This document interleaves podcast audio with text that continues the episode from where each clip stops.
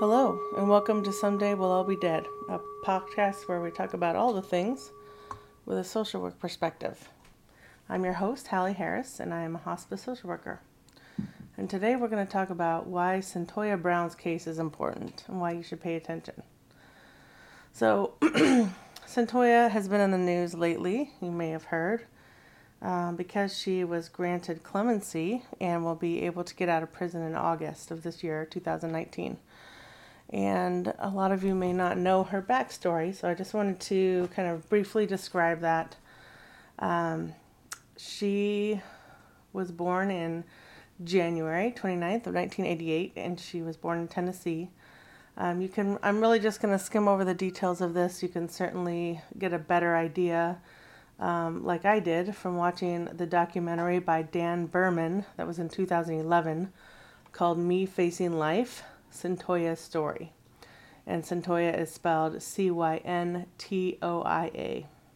I watched that documentary when I was still in my master's program, and it really had a profound effect. So uh, I was pleasantly surprised when I started hearing about Cyntoia in the news again because I really did feel like it was unfair for her to have that life sentence. And that's why I'm doing this right now. So, when she was in the womb, it's suspected that her mom was drinking and that she may or may not have some touches of fetal alcohol syndrome. That was brought up during her last parole hearings or uh, request for early parole. Her after she was born, her mother uh, was reported to have been using crack cocaine, and Cyntoia was put up for adoption. And although her adoptive mother did try to give her a stable home, um, she already had several strikes against her, and we'll kind of get into that in a little bit here. Cyntoia ended up running away when she was 16. This was in 2004. Uh, and before that, a couple of years, she had been kind of in and out of the juvenile justice system for a couple of years. Um, I didn't look into specifically what that was for, and I think they may talk about that in the documentary. So, when she ran away and when she was homeless, she actually ended up getting forced into sex trafficking and had a pimp whose name I'm not going to justify here um, he did end up getting shot and killed at some point, but he was the one that um, got her into the sex trafficking life.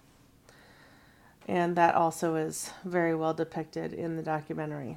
So I highly recommend if you have any interest in knowing about her that you watch that. So in, in August 5th of 2004, she met a guy named Johnny Mitchell Allen.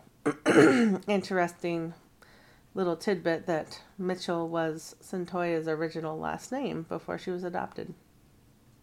So Johnny Mitchell Allen um, met her in a parking lot of a Sonic.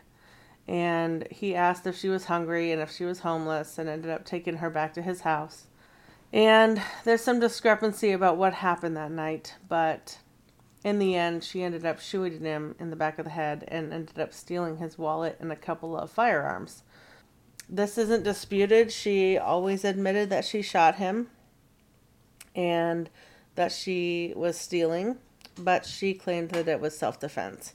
Uh, investigators believed that he had been asleep when she shot him, and therefore it could never have been self defense that she shot him uh, with the purpose of robbing him. But we're going to get into that too.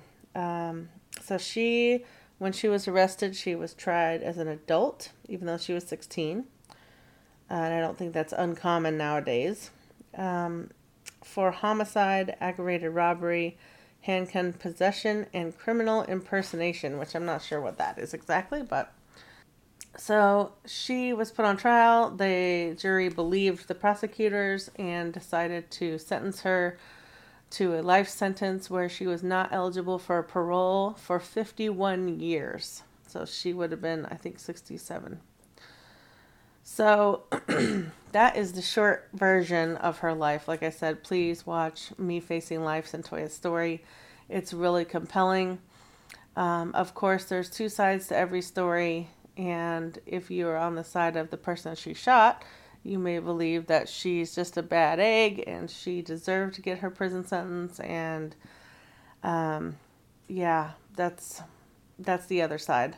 Um, I can't dispute how people feel about that, but if you watch the story and you take all the factors into account, this is not a cut and dry case. She wasn't, um, you know, brought up in a great environment and then all of a sudden one day decided to shoot someone in the back of the head. So I want to talk here a little bit about something called ACE score, or um, it was the Adverse Childhood Experience Study that was done in 1995 to 1997. There was 17,000 participants, and this was a collaboration between the CDC and Kaiser. And they wanted to study the positive and negative effects of childhood experiences. Um, ACEs in itself could be an entire podcast, so I'm just going to kind of briefly go over this. But basically, uh, these childhood effects, the negative ones, can seriously affect and influence neurodevelopment, social, emotional, and cognitive development, health risk behaviors, disease, disability, and social problems, and even be a predictor of early death. Now, of course, none of the, these are um, guarantees, they're all just risk factors. But as you see things piling on, you can see how it would be easy for someone to end up down this road. And in fact, the ACE scores, I couldn't see one. I didn't go through all the details and watch rewatch the documentary, but you could probably put in your own um, ACE score, which I'm imagining is pretty high for Cyntoia. It's really easy to take your own ACE score. If you just Google ACE score, it's one of the first things to come up to take your own test. Um, but it, it t- has many different factors about what are negative and positive um, experiences. So it's pretty easy to see when you do take the test what kind of questions they're asking. Like, have you lost a parent? Have you had um, any kind of trauma, physical trauma, emotional, sexual trauma, all these kind of things? And she clearly had many, if not all, of the uh, questions for her. So ACE scores was a big factor for her she they actually used the ACE score when they were trying to fight her life sentence um, a couple years ago when they were taking it to the Tennessee Supreme Court to get her sentence lessened. They were arguing that it wasn't fair and that um, that she had these you know terrible complications in her life and that a life sentence wasn't fair a fair punishment for her. Now I'm not saying that if you murder someone you shouldn't get you know in trouble and have some consequences. That's absolutely not the point of this but I think we all can agree that uh, the judicial system needs a pretty good overhaul. And um, I'll talk about mandatory sentencing here in a minute. Another factor, of course, is that Cyntoia is African American. And we all are pretty well aware at this point that African Americans and minorities in general are overrepresented in the, in the justice system. Not only are they more likely to be arrested, more likely to be sentenced, but more likely to have longer sentences. And again, that could be an entire podcast in itself, which I think it will be someday, but not today. Today is just stating uh, one of the factors in Cyntoia Brown's uh, situation. So, what she's been in the news for these last couple days, and right now it is the 9th of January 2019 is that she was granted clemency. And what clemency basically means is that they decided that the life sentence that she had was not fair. And the governor was able to grant clemency, which means she still has that guilty verdict, but she's allowed to be released earlier than her original sentence.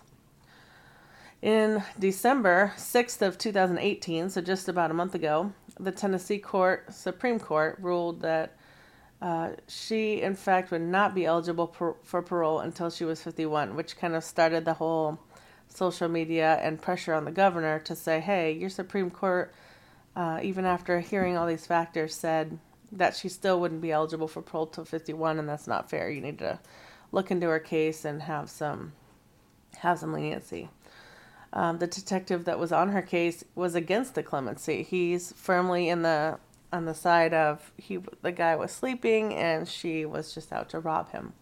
So he actually was against that. So like I said, January 7th, Tennessee Governor Bill Haslam granted release and her release will be August 19th of 2019 plus 10 years of parole.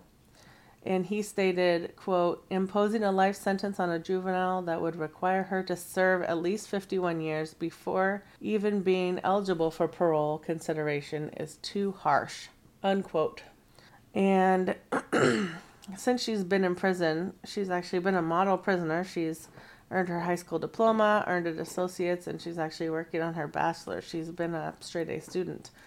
So she has potential to do something with her life. Um, unfortunately, Cyntoia is not an isolated incident. She is a juvenile, and um, I can't think of the name of it right now, but there's another documentary that talks about supermax prisons and juvenile sentencing. I want to say it's in Colorado. And these kids, you know, again, not saying that there shouldn't be a punishment, but life without parole for someone that's 15, 16, 17 that didn't even actually commit the murder but was just with the person or you know happened to be driving the person and might not even have known that the crime was taking place it's these mandatory sentences um, are really a problem and i'm hoping that that's part of what the criminal justice system reform bills that the senate and congress is working on are going to look at is there needs to be uh, options for the court to look at circumstances around what's happening, not just what the crime was and this is the punishment no matter what. And of course, I hope it also addresses the disproportionate minorities. That's not anything new, um, but it's certainly something that needs to be looked at and taken care of. So, um, those are all things that are important to me. Um, they're, they're social justice values. They are certainly in the realm of social work because that's what we're here for. We're here to make sure everyone has a fair chance at life and you know, if they do something wrong, that their punishment is equal to the crime and the circumstance, not just a, a blanket sentencing for no matter what the circumstances are, you're you're guilty. I mean, think about if uh, you know, if every single time someone was killed, then there was a mandatory sentence, and it did not take into effect um, a self defense argument because you killed someone, so that should be a mandatory sentence, right? No, of course not. There are circumstances where murder may be um, justified, even. Murder may be um, a circumstance of PTSD or the terrible fear that Cyntoia probably lived with being in the sex trafficking world. You have no concept unless you've been near that what those people go through and what's going on in their mind. She absolutely could have been in fear for her life and on top of which she was being fed drugs, so who even knows what her not even completely formed brain was thinking at that moment. So I think it's reasonable to take into context other things that are going on.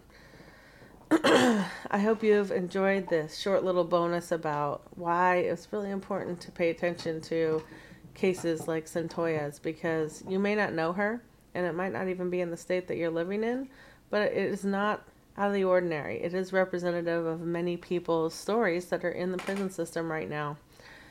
So I think let's pay attention to this. Let's support our congresspeople and let let our voices be heard about when we want to change things because you don't know it could be you it could be you getting that life sentence because you were thrown into a circumstance you didn't expect. That justice system uh, may be, quote, the best in the world, but it's all we've got. I've heard that a lot, but it doesn't mean there's not room for improvement. There absolutely is. So thanks for listening. You can always email me at contact at will all be dead podcast. You can find us on Facebook at someday will all be dead, and we're on Twitter. excuse me, on uh, at Someday Dead PC. Please rate, review, and subscribe if you like what you're hearing so I can continue doing this and other people can find us. We're now finally on Spotify. Thank you to my nephew Jacob for finding that for me. And that's all I have to say about that. So, everybody have a good week. I'm still going to try to put out another episode on Friday, but I thought this was important and I needed to get that out there. So, have a great week, everyone.